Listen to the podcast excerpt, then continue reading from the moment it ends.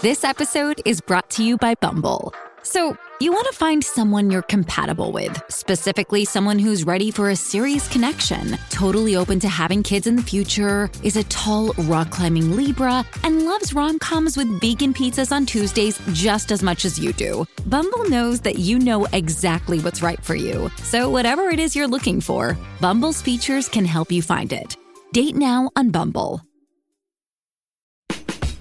2022. Okay, here we go. It's Sarah Burke back with the first episode of the Women in Media podcast for 2022. I'm hoping you'll love the conversations I'll bring you this year, and I'd appreciate if you would click follow, subscribe, the little bell, or whatever icon your favorite podcast service has that will alert you when I have a new episode out. And now, let's get to my first guest of the new year. She is one of Canada's most recognized media personalities. She's got more than 25 years' experience under her belt covering film and entertainment. She has interviewed some of the world's biggest stars, from Oprah to Tom Cruise, J-Lo to Brad Pitt. She's the face of Super Channel Super Picks, a red carpet veteran, a film critic, and a media coach. And she's not sugarcoating anything. I was 48 uh, as a woman 48 years old in media. That's a lot of the con column if you're doing your pros and cons list. It shouldn't be, but you know, the reality is it is. Uh, so I had a really rough time. You know, I, I my analogy that I use is when I lost my job at Bell, um, it was like my boyfriend broke up with me, but I was already looking at another boy. Um, and then when I lost my job at Rogers, it felt like I was left at the altar in my wedding dress. Teri Hart, welcome to the Women in Media podcast. Sarah, thanks so much for having me. Wrapping up my last episode of 2021, because you're the first episode of the new year, I said, you know, Teri's a bit of a, an OG in this space, and there's lots to talk about. So many skills on, on your resume. What is it that you enjoy most right now? Because you're wearing a bunch of different hats. Oh, I think what I enjoy most right now is just the variety of my life. Um, certainly, movies and television is always going to be like a, a, primary focus, kind of like where everything branches out from. It's like the hub of what I do. Um, I never get tired of it. I never don't want to watch a movie um, or dig into a new TV series. But I'm also loving the fact that I'm, you know, getting to get into the you know um, sandbox, if you will, with all kinds of different organizations from uh, CBCQ. Uh, I work a lot with them um, to my dear, dear, sweet friends at Super Channel, which um, I'm loving playing with them and, and the content that they have on the amazing network that is Super Channel. And media training has turned into a huge passion of mine, Sarah. It's really amazing to be able to come into somebody's life. Um, filmmakers, actors, executives, students. Um, you'd be amazed at some of the people who have reached out to me for media training and take my skill sets that I've built as being, you know, an interviewer and a broadcaster for, you know, 26 years now and and hand that over to them that they can use for something really tangible in their life in their career. So it's a little bit of a different side of what I do and that's been fun to kind of peel back that onion and see how I can help people from that side of the business too. I think what's so interesting is I dream about the place that you are in your career, mm-hmm. in that it sort of seems like you're taking your favorite parts, your favorite passions of this industry, and you know, making it work on your schedule. Also, interestingly enough, you have somehow found a way to both make content and strategize content. And I, I often feel that way myself. Like I'm so passionate about both those things, but you can't always do it all. How did you get to this point uh, you know, you make mistakes. You uh, bite off more than you can chew. Um, you say yes to everything and kind of dig deep in terms of what feels right and what doesn't feel right. And then instead of just going, oh, that didn't feel right, that means it's not a good fit for me. When something doesn't feel right, sit with it for a while? Did it not feel right because it was a challenge? Did it not feel right because you were working with new people and so you didn't have a shorthand yet? Um, sometimes not feeling right is actually the growth part. So it takes a while to figure out if something doesn't feel right because you're growing and learning in it, or if something doesn't feel right because it maybe isn't a great fit. I'm not perfect at it, Sarah, at all. Um, the thing that I do say is say yes to everything.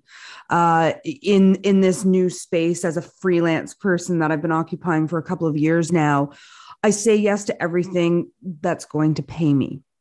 Um, I I don't work for free. I I don't. Sorry, not at this stage. not at this stage. I mean, I'm I just turned 50 years old. I've done this for a really long time. I believe that I bring a lot to the table and I deserve to be paid for that. So I don't need exposure that's not going to pay my mortgage um, or buy, you know, gifts for my granddaughter. um, yep. I, I, you know, um, which it seems are my, my two biggest priorities right now. Um, I, I, and, and you know, there is, there is that thing out there of know your worth. Um, I, I'm trying to get better at hearing the things that people say to me and about me uh the positive ones. I'm really lucky because a lot of the things that i hear about myself and the things people say about me are very positive. So i'm trying to be better at not going oh no. And i'm trying to say thank you and that means a lot. I mean just hearing you in these past you know 5 minutes it's just it's surprising and it warms my heart. And what I tell younger people all the time is um, it's surprising when you get to the place where you have something to offer somebody else. I didn't know I was at that place. It's not like all of a sudden you become the the senior the guru. Person. Yeah, you, you know, yeah. it's not like you wake up and you're like, now I can be the mentor versus the mentee. I mean, I still believe I could benefit from so many people out there in terms of a mentee situation. Um, but, you know, all of a sudden you realize that you do have some answers to some questions. And those answers are because of actual tangible experience and they're because of just accumulated knowledge. So, and that's always evolving. So, your question was, you know, how did I get to the place of, of creating content and strategizing about content? Um, I've kind of gone off on a tangent here. Sorry, Sarah. No, no, um, it's okay. but uh, it is about um, also consuming a lot of content, being really, really active in the space that you're occupying. I watch not just TV movies. I, I watch a lot of social media. I see what other people are doing. I learn from people who are much, much younger than I am uh, because it, it's a younger person's space. Um, and they have a handle on things that I don't. I ask questions. I know I don't know everything. I know there's a ton for me still to learn. So um, I guess it would be say yes to everything, get paid, um, because value is important and knowing your value is incredibly important. And uh, if something doesn't feel right, sit with it and figure out if it doesn't feel right because you're growing in it or if it really doesn't feel right and isn't the right place for you at this moment or the right people for you at this moment. So I want to get into like your super channel stuff that you've been doing, uh, which is like your biggest, I guess, freelance gig at the moment, uh, and especially like some of the media training that you offer. I actually went down a little bit of a rabbit hole googling trying to find out some more. So i'm going to ask you about that too. You just got back from new york. I want to hear about what you were doing there. But i feel like it's important to start with um, your transition from like city tv and being like you know one of those driving forces behind the scenes and on screen and then making the leap into freelance. Uh well it wasn't my choice. Um okay. i was let go uh, I've lost two jobs in my career. I'm super transparent about it because it happens in yeah. every business, uh, but primarily media, you know, uh, it does happen. I had worked at Astral, which owned the movie network for 19 years, and Bell bought Astral. It was a big, big deal in Canadian media. And Bell kept me on I don't know, for for you know, six or eight months. They were very kind to me, and then they let me go that happens in mergers that happens um, you knew it was coming too they told I you? didn't i didn't okay. sarah i was surprised um but I um it certainly wasn't out of the realm of possibility that Yeah. you know they had a lot of people there that were doing my job within Bell already and I was literally at the movie network the only person who had my job. I mean Astral was a small company and a small medium-sized company but I was the only on-air person and producer um, like for original content. We had lots of promo producers. Um, I was the only person at Astral that did that job. So it was kind of like big fish, small pond, going to uh, small fish, big pond, and there were lots and lots of fish in that big pond. Yeah. And they were super kind to me. Um, you know, it, it, it was okay. And then I was immediately when when that happened, the marketplace was very different. Um, but within two weeks, I was on the morning show at Global doing movie reviews for them. And then I, you know, filled in for Liza when she was still hosting the morning show. I was, you know, freelancing kind of immediately uh, at all different companies and doing all kinds of really fun, great things. Um, then I started freelancing at Rogers. Um, I was hired there as a supervising producer. Uh, lots of change happened at Rogers in the five years I was there. I ended up um, being on breakfast television um, as their entertainment reporter. Um, I shared those duties with Devo, who's still there, wonderful Devo Brown, very talented. Um, everybody's there is super talented and fantastic. Doing a morning show is not for the faint of heart. Um, and I did do a lot of most of the interviews there, and I was the supervising producer of the entertainment department. So I wore a lot of hats. Um, I filled in for Dina when she was on vacation lots of times, hosting BT, which is a dream. I mean, to be able to say that I, you know, sat at that desk and hosted that show uh, many, many times. Uh, you know, you look back and I have a real sense of pride about that for sure, Sarah. Of course. Yeah. Um, and then that job ended. Uh, I still have some confusion about why that job ended. Uh, it, uh, it ended in 2019 um, and November of 2019, and it was a it was a hard one for me. I was 48 uh, as a woman 48 years old in media. That's a lot of the con column if you're doing your pros and cons list. It shouldn't be, but you know the reality is it is. Uh, I knew that. I was I was always um, I think I'm a pretty clear-headed person about where um, what my possibilities are and what I can do. Uh, so I had a really rough time. You know, I, I, my analogy that I use is when I lost my job at Bell, um, it was like my boyfriend broke up with me, but I was already looking at another boy. Um, and then when I lost my job at Rogers, it felt like I was left at the altar in my wedding dress. What an interesting analogy. and even still, like you would think, oh, maybe it gets easier after the first time you go through it, but it doesn't.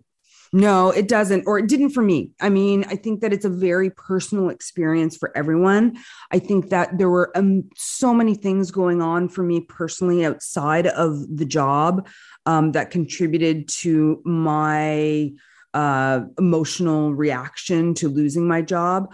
I was at a loss. You know, I was really lost. Um, as I said, I lost my job like uh, kind of mid November 2019. And then, like four months later, lockdown.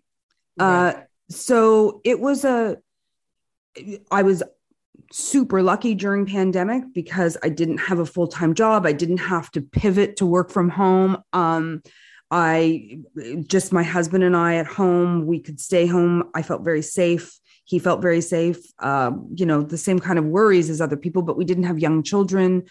You know, for all the really, really significant hardships that other people had uh, through pandemic, and certainly before vaccines came to our into our lives, I felt very fortunate. Uh, but I was still struggling about what I was going to do professionally, and it's it you know, it has organically kind of fallen into place. That's given me a confidence that I didn't have, that I um, have something to offer and I can roll with changes. I didn't have a confidence, Sarah, which I think surprised a lot of people, including myself, that um, I was that malleable that I could figure out a different way to do things. It's a scary, scary situation. And I was, I'd been really lucky, right? I'd had two really long and really big jobs. So, um, I'm not, I never say never in terms of through hardship because you never know what's around the corner. I've learned that, but I'm really proud of myself. You know, here we are, you know, over two years later, and I'm continuing to craft a really interesting and really exciting, really fun and um, r- properly rewarding life for myself that actually has some balance that I never had before. I mean, you mentioned I was just in New York and I I flew home on Monday and I thought to myself, I came in the door at like 8 30 or 9 o'clock at night. And I said to my husband, I used to do this and then get up and do a morning show the next day. yeah. Like, I don't know how I traveled the way I did for over 25 years. Like, I have one and a half million miles in the air with Air Canada alone. I mean, I, it was a bananas schedule. So when you go from like 800 miles an hour for 25 years to like zero pandemic like it's it's a it's a shock to the system hearing someone who's been you know through it all talking about these things i'm like i need to stop myself earlier. Like well, that's how i feel about it. Yeah what i would suggest sarah is um it, it's all a question of time. You only have so much of it. You don't get any more time in your day. So what do you want to be doing with that time? Yeah. What do you have to be doing in terms of your responsibilities both to, you know, employers or people who have hired you for freelance, your commitments, your need for money because these are jobs and we do jobs to get paid so that we can live a certain lifestyle whatever that is What yeah. is that for you and then those are all the things that are like the have to do's and, and what am I doing? And then what are the things that you want to be doing? And the perfect for me, what I try to think about is how much can I have those two things blend together? How much can those things inform each other? There's so many guests on this podcast who have talked about like not knowing what their identity is outside of their job right? I think so many women in media struggle with that. Yeah, I struggled a long time with like, yeah. you know, who am I if I, you know, when I lost the job at Rogers, um, who am I if I don't have this job? Well, you're still a full, full person. I'm still, and like all I, what I realized are is, um, the things I do and the people in my life, I'm so fortunate, had nothing to do with my job. I love watching movies. I love watching content. I love my friends who are also many of them media people, whether they're in television or print or radio. You know, many of them, they're still my friends no matter what I'm doing. Yeah. I still talk about the same things. So I realized that I actually had a lot of that already going on. I needed to frame up then how I could uh, make money differently because I have responsibilities and and it is a job and um and I need a job and I want a job. So but I'm getting there in terms of figuring it out. So I figured that what's going to happen, Sarah, is I'm I'm feeling really good about things. So there's another curveball coming. probably, right? At this point, probably. And and, and I think yeah. I'm better prepared for it. I mm-hmm. think that sometimes you have to go through those big doubts of can I do this? Do I want to do it? How hard like can I do hard things? You know the thing, you know, you can do hard things. Eh, yeah. Do I am I made up that way? Um and hard things are different for everybody, right? Like I have friends, people who, you know, they have a discipline about them uh, in terms of their schedule. They get up at five o'clock in the morning, they work out, they, you know, batch cook and make their, that's really hard for me and it, it, it's not a priority. I walk a lot but that that discipline isn't my priority. I have different hard things right? So what's hard for you might not be hard for somebody else. You got to figure out what that is in your life. Um but yeah i mean i just feel now that i've gone through some some crap um and i hold my head up and i'm really proud of where i am and and also i'm proud that it's easy for me to talk to you about these things because I didn't hide from it. I was really honest on my social media. I was really honest with my friends about where I was at. And it was and not that's what place. people that's what people want, right? Integrity too. That's that's what you know, that's the difference between a viewer following you from like your company job to your freelance job right there is integrity, I think. Yeah. Yeah, I think that's a really great word and I think it resonates. I'm I I don't know if a lot of people know exactly what that means, but for me, integrity means I'm not pretending to be anything I'm not. Mm-hmm. I don't have a schedule to post to Instagram um, because some days I, I'm doing it and, so, and it's not my job. Like I'm not making a living off of my Instagram. uh, but I, I post when I want to post. I post when I have something to say. I I you know share the things. I share a lot. Um, but I interestingly I, enough, I'll bring this up too right now.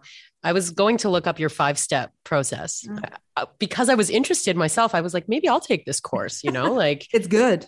so I went to I went to Google it, and funny enough, the first thing that came up in the Google feed of me just searching Teri Hart five step what were interviews um, from City where you were talking about uh, how hard it was uh, for you to try and have children.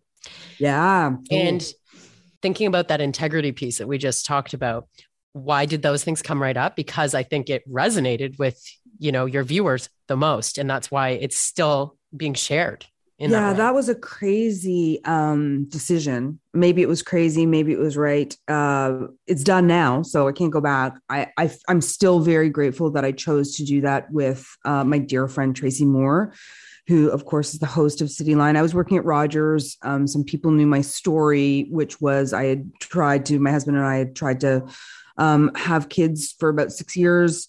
Um, i had five miscarriages it's really awful, really, such really, a journey. Yeah, whew, just a tough, tough go. Really uh, expensive in every aspect of life, financially, emotionally, physically. The most expensive thing I've ever been on uh, in every aspect of my life. Expensive.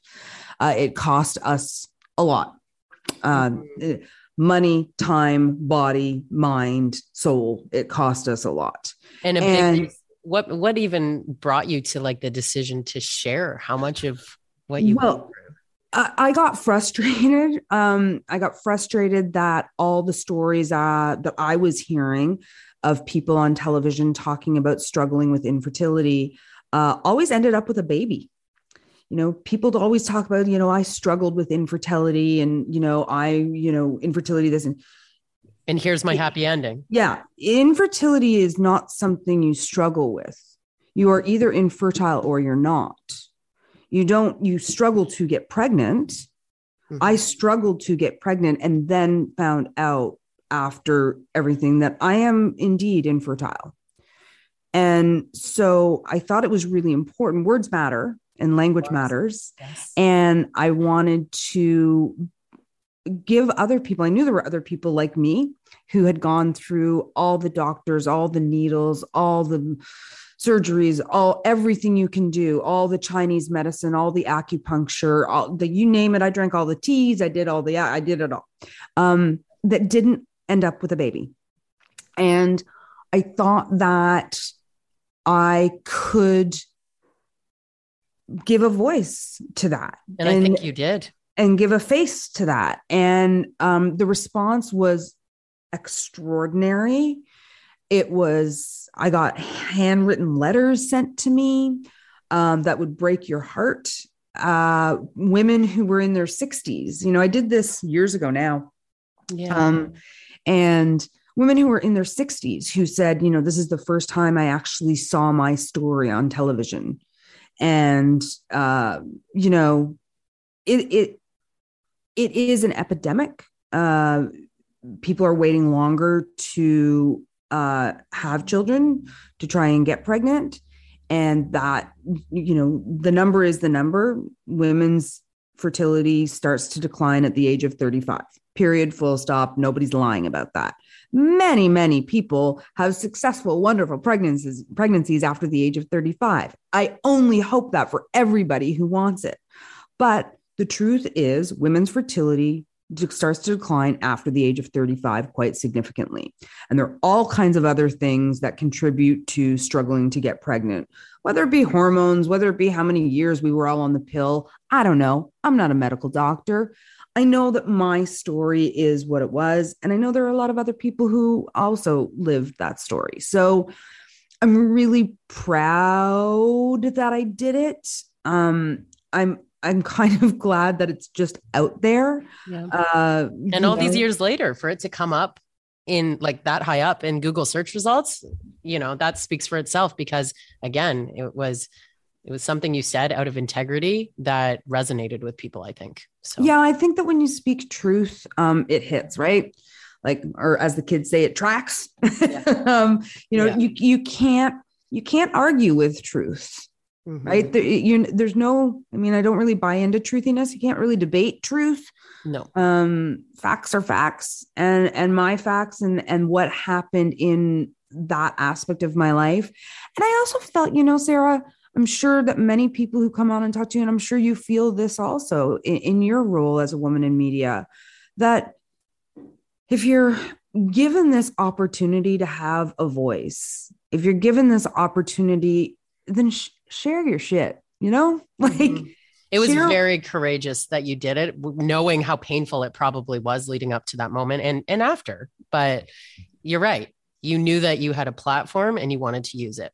Yeah. And it, you know, surprisingly, I'd gone through the reason I was able to do it when I did it was because it was truly behind me we had like like we had made the decision that we were done. We could not go any further. Mm-hmm. and so it's not like i was still counting every 28 days you know? Like you you get through things. Yeah. You do move through the mud. Yeah. And and it's such a you know like you talked about it being a, an epidemic like even in my very tight group of girlfriends and it's happened in every other group of girlfriends there's so many people who can relate to what you said and you know i think one of the things that uh, you know i got frustrated about every story about infertility ending up with a baby and i got i i really do feel passionate about how language needs to change you know don't say to people everything happens for a reason. Let's not sugarcoat this. Let's, let's not like let's refer to facts and science. And- yes. And and you know, ask questions, don't try to have a solution. Don't tell somebody they just need to go on vacation. Like all the things that are out there, it's mu- it's better now. It's better than when I went, was going through it for sure. There's been a lot more conversation. Yeah. Um but man oh man people can say things that are really really um insensitive and maybe they you know i always gave people the benefit of the doubt but it got tiresome for sure mm-hmm. and and right here you're speaking about the like the different sides of this platform that we have as women in media right there's so many exciting big shiny things that we want to talk about but there's also some tough stuff and you have an opportunity to be real about it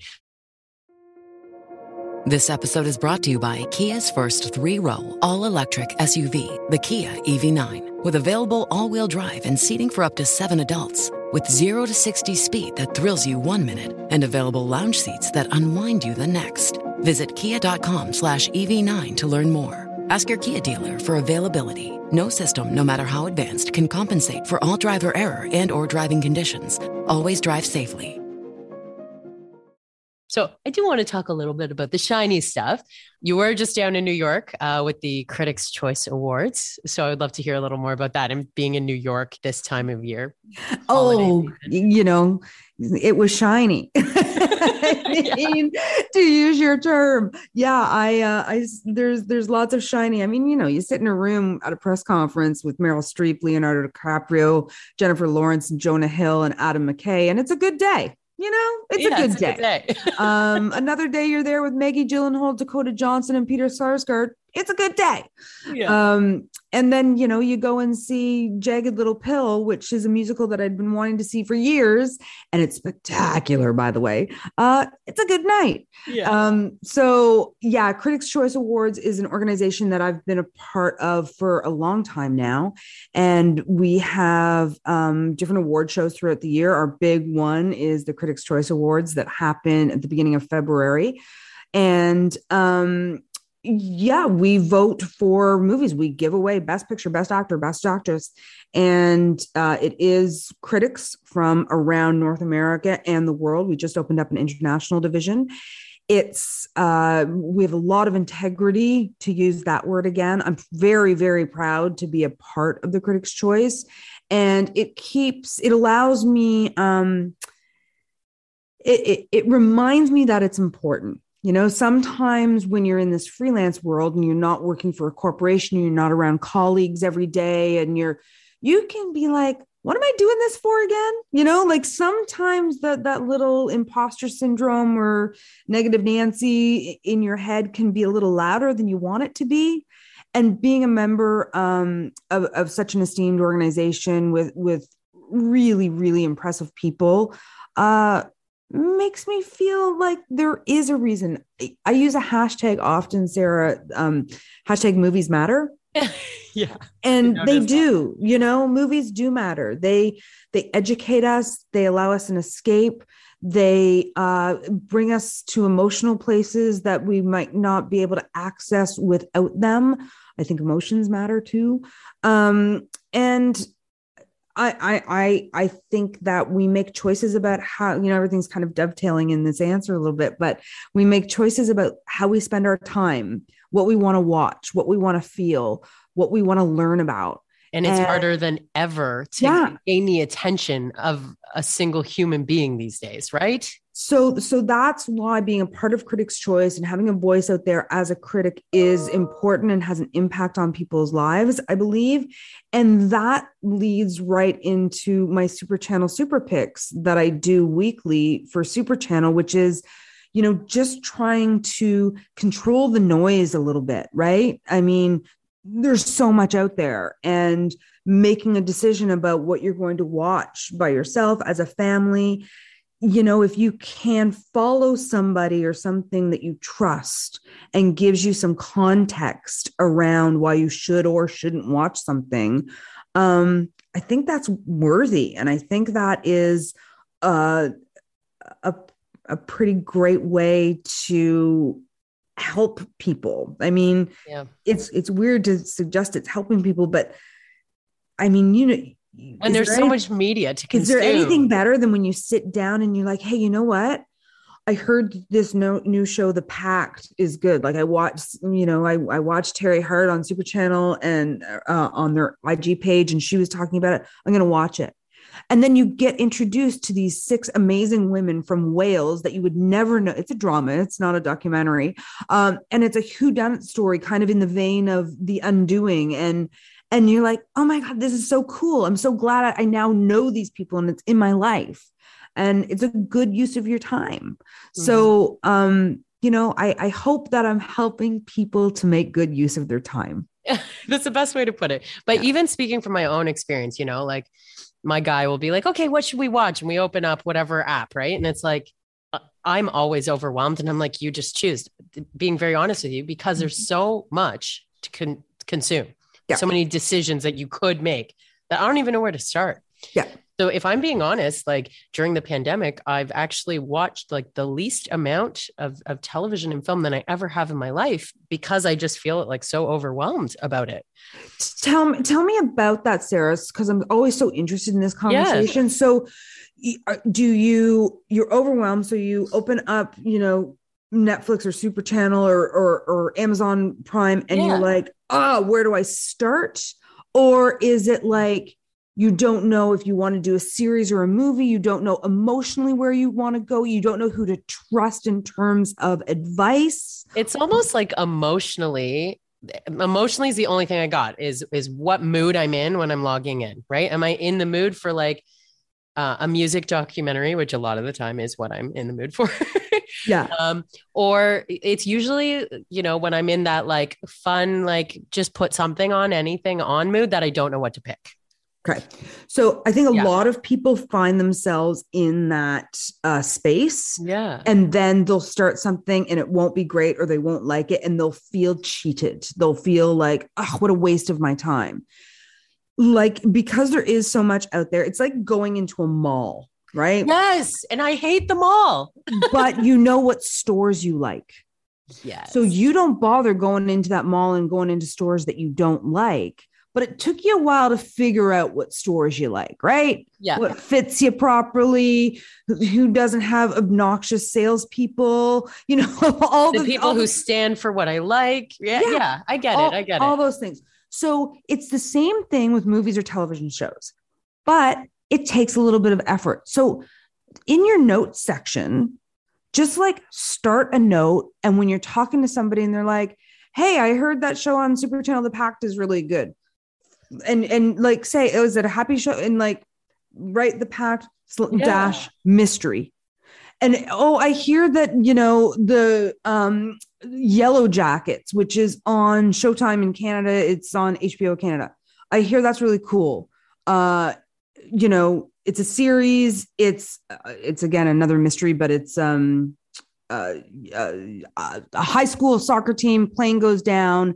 They are stranded in the wilderness for like two years, and then they get found. And this is it shows them as adults and their teenage selves dealing with what happened in those two years. It's kind of like Lord of the Flies. Okay. See, and this is this is really interesting even talking through this with you because like I'm finding now when I think back to what I have watched, I've made that decision after hearing it from like several places, right? So it's almost like a popularity vote.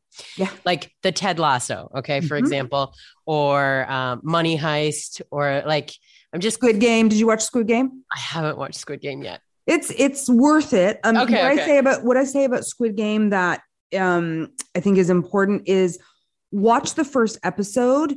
The first episode is truthfully what the series is. Okay. Um, but you also need some movies in your life, Sarah, because sometimes I feel like people just get overwhelmed, like, oh my God, there's nine episodes, and you know, oh my God, it's too much. So I saw the new Ghostbusters. oh God, I'm sorry. I hated that movie. um, see, this is so nice. I get to say that. I was they Yeah. didn't even use the song. The song was as big as the original movie. you bring up a very valid point. And it, it just felt to me like the movie never took off. Like every time when I was supposed to be getting excited, it was just flat for me. It was just Yeah. flat. Uh, the Um, expectations were monstrous anyway. So like there, there's never going to be a living up to that standard. I don't think with Ghostbusters. No, I'm just I'm I'm speaking of note section. I keep um I keep a track of everything I watch each year. Yeah. Um She's looking it up. This is the best. I'm looking it up. Do you do you go to the movies? I love going to the movies. Yeah. Okay, so you should see a movie called Belfast. It will be nominated for Best Picture. Kenneth Branagh directed it. It's kind of um oh yeah, this is going to be uh, oh, this is 2022. Everybody's going to be excited for awards contenders. So Belfast will be nominated for ton. You should watch Tick Tick Boom Boom. It's on Netflix. It is um uh Lin Manuel Miranda directed it. Of course, he made Hamilton, and it's a musical about Andrew um sorry, what's his name? Last name's Larson, but Andrew Garfield plays him. Okay. And he was the playwright of Rent, and he died just as Rent was making it huge on Broadway. I really loved Don't Look Up. Um, it is what I was just in New York for. Uh, Adam McKay, who did uh, Vice and um, like Anchorman, very, Got very it, funny okay. guy. Leonardo DiCaprio, Meryl Streep, Jonah Hill, Jennifer Lawrence, uh, Ariana Grande is in it. It's really, really interesting and fun. It's satire. I love that. Um, Come On, Come On is a beautiful movie with Joaquin Phoenix. Uh, Power of the Dog, you should watch. It's a really slow burn, but it takes you someplace interesting. And Licorice Pizza is fantastic. So there's my recommendations for some Maybe we'll have to record something separate for when all the awards nominations come out. We, we should. We'll do like a special episode or something. I am I I will have watched it all, so I'm there for you. okay. It's amazing. So how did the Super Channel Super Picks happen? Because Ah. that's you know that's something that's now a Teri Hart thing, and you got to combine you know your love of watching movies with you know a regular segment. Yeah. And it's perfect for me because it's a combination of older movies. So I can go back to movies like Goodwill Hunting, like Dirty Dancing, which is a Oh. perfect movie. I love Um, movie. It's a perfect movie. And uh, people mock me and then they watch again and it they're like, no, it is structurally a perfect movie. Um, so I can combine some older movies with some newer movies. I talk about a ton of Canadian movies, which thrills me to no end. I have a huge relationship with the Canadian film community, and it's very, very important to me. The art to- being created here is so exciting right now too. yeah, So- yeah, we're we're making some good stuff. Um, it's been a great year. You know, there's a movie. Um, TIFF just released Canada's top ten for 2021, and uh, the list there is fantastic. Some of my favorite movies of the year, including a movie called Scarborough, which is just fantastic. It's going to win a ton of awards. It's a movie called Learn to Swim, which is beautiful by a director by the name of Thyrone Tommy. Uh, both really spectacular movies. Um, Night Raiders is great uh, Danis Goulet. Um, so there's a lot of great stuff going on in Canada. But yeah, the Super Channel Super Picks, they um, it, it was the dream. I gotta say, it was the dream. The they contacted me and just kind of said, "We're not sure what we need, but we think we need you." Uh, so what do you want to do? Oh, is that not the that is It's the, goal dream. right there? That's the goal right there, right? it's the dream. Um, and I was really uh, surprised. And then uh, my husband, who is a wonderful cheerleader of mine, uh, which is a good thing to have in your spouse, but also realistic. Uh, he was said, you know, I don't know why you're so surprised. You- you're about the only person in this country who talks about movies the way you talk about movies and i was like i'm gonna hold on to that i'm gonna i'm gonna own that as as being uh part of who i am You're the And- authority on the matter. Yeah yeah so um so you know we had lots of conversations about what made sense um i was really clear going back to your integrity point that my super picks truly had to come from me they couldn't you know oftentimes not about sales. It's not about box office. It's yeah. And it's not about you know marketing or promotables or you know i make the decisions of so every wednesday my super channel super pick drops on super channel instagram page. Um i hope it draws some people in to see those movies. I hope it lets people know about the wide variety and interesting programming that super channel has. Uh and i'm thrilled that they asked me into not just their sandbox but their whole playground uh, because it's really fun and there's really great people working there who have turned me on to some movies that i didn't know about. Um it- yeah it's just been it's been a dream. It's been a dream. We have a contract for you know the next little while. We'll see what happens. I would love to continue on. It's just been it's been really fun working with them and uh you know being part of a team again. I, I i have colleagues again and it's nice. It's it's a freelance gig um but i do have i consider them for sure my colleagues and it's nice to have people to bounce stuff off of Like home base. It's like a home base, a virtual Oh. home base almost at this Yeah. point, right? Yeah. and and you know i've built up we do ig lives with some filmmakers um we're doing some ig we we back in december we did some ig lives for uh with some of the talent from the christmas movies that they have on super channel heart and home that was really funny because people love watching those movies so it was really fun to talk to those actors about being in movies that people are going to return to year in and year out so it's just been it is uh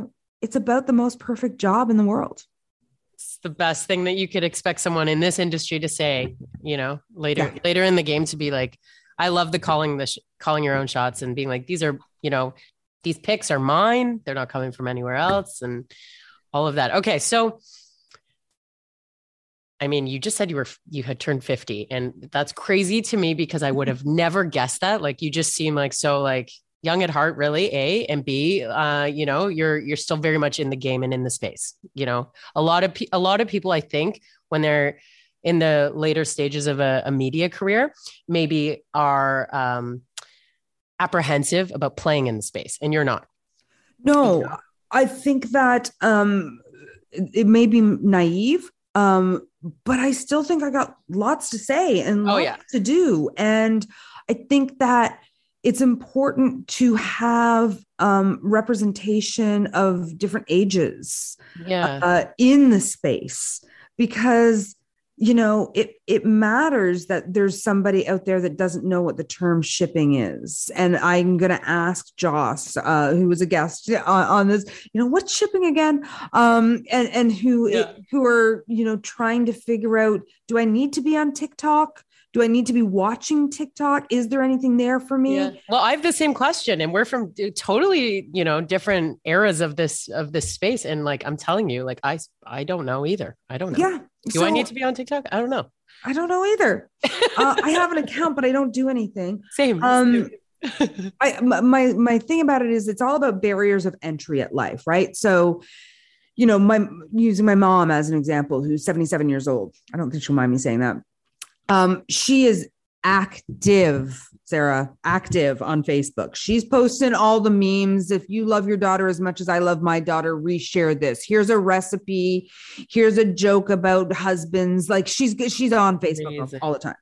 She's on Instagram. She has an account and she comments on my pictures um, and you know my nephew's squash page um, but she doesn't post anything yeah, that's like my mom. Yeah. that is a that's too much of a barrier of entry she doesn't care about tiktok like the Yeah. she tiktok is too much of a barrier of entry for her Mhm. so I think that that happens, right? Like things become, and who knows what the next thing is going to be, but hard it's it's going to be something. I mean, I spend my social media time um, on Twitter.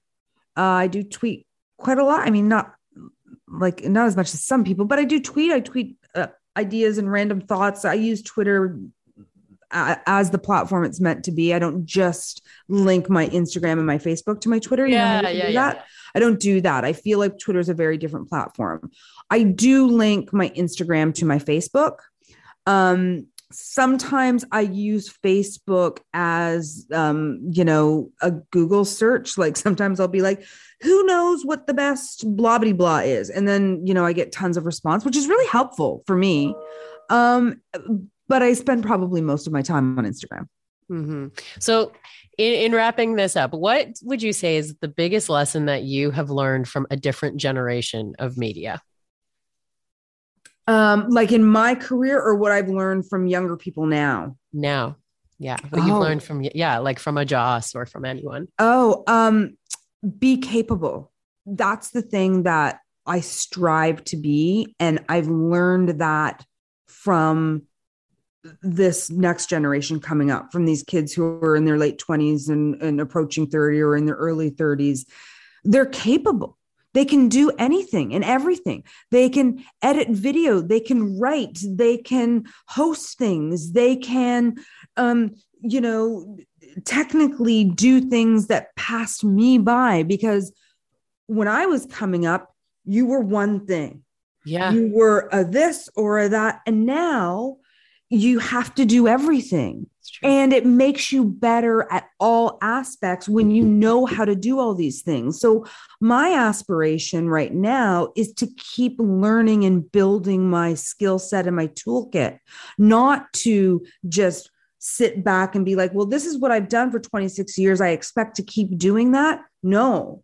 What I've learned is you have to be so capable at every a- so many aspects from writing to producing to executing to being a partner to being a colleague to um, having an idea to articulating something like all of it you have to be a one person show and Mhm. that I admire so much. I mean, Joss is a perfect example of that. Like all of, I refer to them as my kids, but um, there was Joss, there's Marilee, there's Rena, and there's Cassandra. And those four women I worked with at Rogers. And um, I love them all like they are my children, um, all in different ways. They all bring very different things to my life. But they're who I learn from now, watching them do what they're doing, whether it's Joss moving from job to job and having different experiences and launching launching a platform where it's whether it's Rinna who's still at Rogers and like building herself as a producer that is like spectacular. She has her own podcast. She's just with a, another Cassandra, but doing amazing things in the world of entertainment and her passion for certain things. Cassandra, who works in um, the digital space and learning from her about how digital space is moving so quickly and the impact you can have and the mistakes that people make. And Marilee, who has just soared as a producer on Cityline and made a bold personal choice to move out to PEI and has led the way in work from home. And she's one of the most intelligent people I know and thoughtful, thoughtful, thoughtful. But all four of those women are multifaceted, capable people who don't go, I don't know how to do it. So I'm got to ask somebody else. They go, I don't know how to do it. I guess I got to figure it out. And that is the aspiration. I know you've mentioned uh, a lot of names, but you can choose whoever you want. Who has a story that needs to be told on the Women in Media podcast? Christine Simpson from Sportsnet, uh, Martine Gaillard. I don't know from Martine from Sportsnet. Um, Danielle Michaud from Sportsnet. Why am I saying all Sportsnet people? Um, uh, Avery Haines. Um, uh i mean tracy moore obviously spectacular. Yeah tracy tracy um, uh, you know tracy melchior um danielle graham um morgan hoffman. Morgan hoffman would be a really interesting person. She's younger and she had a big change when they uh, canceled Innerspace and she found herself at et canada. She's doing amazing things there and is i love watching her grow um, and change and evolve and we've got um, 2022 all set up. Thank you for this guest list. I'm like, oh my God, where do we start? you asked for one, right? I was I usually say a few, but no, this is this is great. you you mentioned some, you know, some women that um, I've definitely already contacted because they've been nominated before. Um, but you know, there's so many great women in this space. So the list keeps building, if I'm being honest, and it's getting extensive. So that makes me happier than anything. It's a good problem to have. Yeah, because we all got to be there for each other. This has been such a pleasure. So thank You're you. You're a delight. Well, you are too. It's so funny. Like you hear what someone's like through a podcast, right? Like, you know, Joss in this case was talking to me about uh, how instrumental of a role you played in, you know, the beginning of her career. And it's so funny because like I felt like I came to this little interview, you know, feeling like I knew you and I don't at all. It's so funny. There's so much to be learned. So, so. well, that is nice. That is yes. a good I, I, like it when people feel that way. Thank you so much for coming on and uh, being the first guest of 2022. Boom! Let's make this year awesome. And please go check out her uh, super channel, Super Picks, you know, once a week, and uh, she'll set you up for award season for sure. Absolutely. Thanks, Sarah. Thanks for coming back for the first episode of 2022. Again, I would really appreciate if you would hit that subscribe button. Maybe share the episode with someone you think needs to hear it. I can think of a, a few girlfriends that will really appreciate some of the conversation from today's episode. And let me know if there's a guest you'd love for me to go after this year. You can find me on socials at Burke Talks and at Women in Media Pod. Happy New Year. Back soon with more great women in media. I'm Matt Cundill, host of the Sound Off Podcast, the show about podcast and broadcast. Since 2016, we've been speaking with amazing people who have populated your ears for decades. Legendary broadcasters, research wizards, talent experts, podcasters, voice talent. Almost 400 stories, all for free. Subscribe or follow the Sound Off Podcast on Apple Podcasts, Spotify, Amazon Music, or at soundoffpodcast.com. This podcast is distributed by the Women in Media Podcast Network. Find out more at womeninmedia.network.